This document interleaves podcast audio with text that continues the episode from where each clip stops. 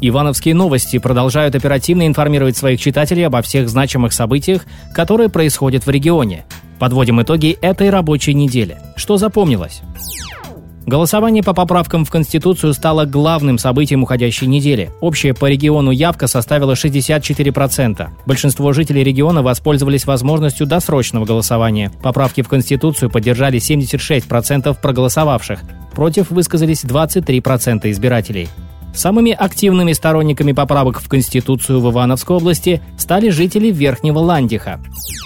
Как голосование скажется на эпид-ситуации в регионе, увеличится ли заболеваемость коронавирусом, спросили начальника департамента здравоохранения.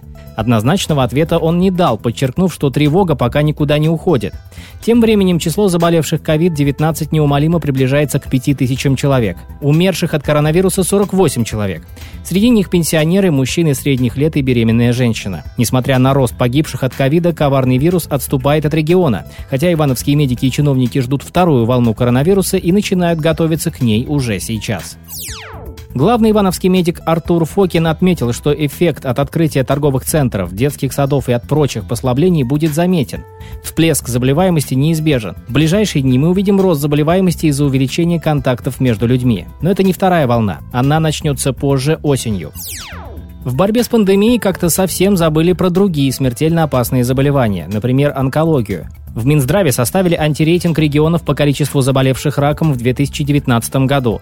Ивановская область входит в первую десятку, демонстрируя высокие показатели. Долгожданное открытие торговых центров в Иванове стало одной из главных новостей недели. Его запланировали на 7 июля.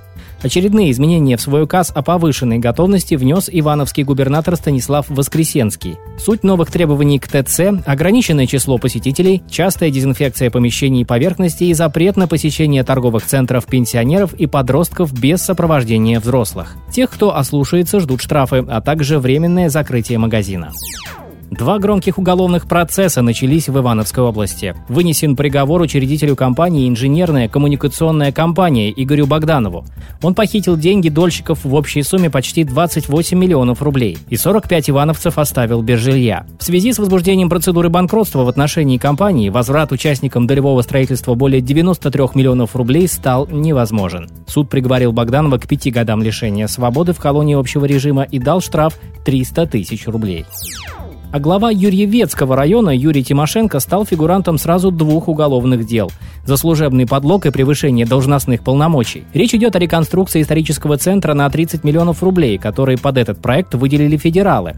Подрядчик не смог завершить работы по вине руководства муниципалитета. Но Тимошенко не собирался возвращать федералам деньги. Подделал документы, а невыполненные работы оплатил из бюджета на сумму более 1 миллиона 700 тысяч рублей. Дело чиновника ведет СУСК. Жуткий пожар. Огромная площадь выгорела на пилораме под Иваново. Выгорела площадь в тысячу квадратных метров. Региональное управление МЧС начало доследственную проверку. Ущерб подсчитывают. Трагедией закончился просмотр телевизора одним из постояльцев общежития. Мужчина сгорел из-за вспыхнувшего телевизора, прямо на диване, где отдыхал. По факту его смерти также проводят доследственную проверку. Берегите себя и своих близких и читайте ивановские новости. Это наши, это ваши новости. Оставайтесь с нами.